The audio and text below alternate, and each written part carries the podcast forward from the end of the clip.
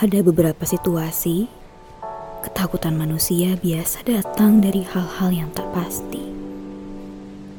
Hal-hal yang belum sempat terjamah oleh nalar kita. Namun dalam skenario lain, ketakutan kita juga datang dari beberapa hal yang sudah terjadi. Sesuatu yang hadir jelas di depan mata. Kadang memang beralasan, kadang pula membabi buta. Sebetulnya, normal saja jika hidup kita dibayang-bayangi oleh ketakutan. Sebab, manusia lahir ke dunia ini pun tak lepas dari rasa takut. Rasa takut orang tua, kakek dan nenek, atau anggota keluarga yang lain yang cemas. Apakah kita akan lahir dengan selamat, ataukah kita akan tumbuh menjadi seseorang yang berguna bagi orang lain, atau bagaimana?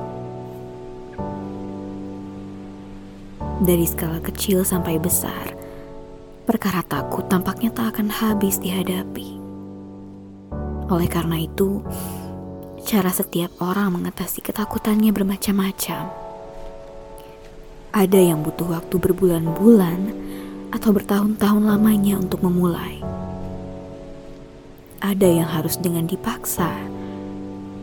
Ada yang cukup waktu sebentar untuk mengatasinya hingga ada yang memerlukan dukungan dari orang-orang terdekat agar bisa bergerak. Lalu, ada juga yang memilih berlari dari ketakutan itu.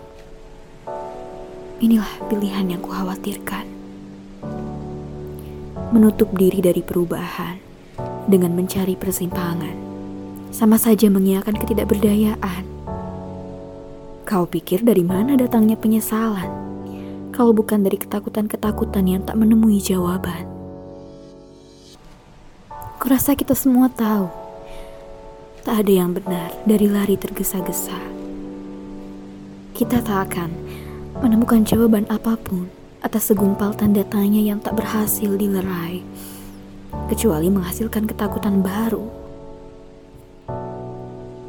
Takut untuk kembali ke titik itu untuk kembali memulai. Begitulah datangnya penyesalan. Tak lepas dari ketakutan-ketakutan yang tak berujung. Kali ini, kau sendiri yang simpulkan. Apa jadinya jika ketakutan tak membuat kita tumbuh dan dewasa?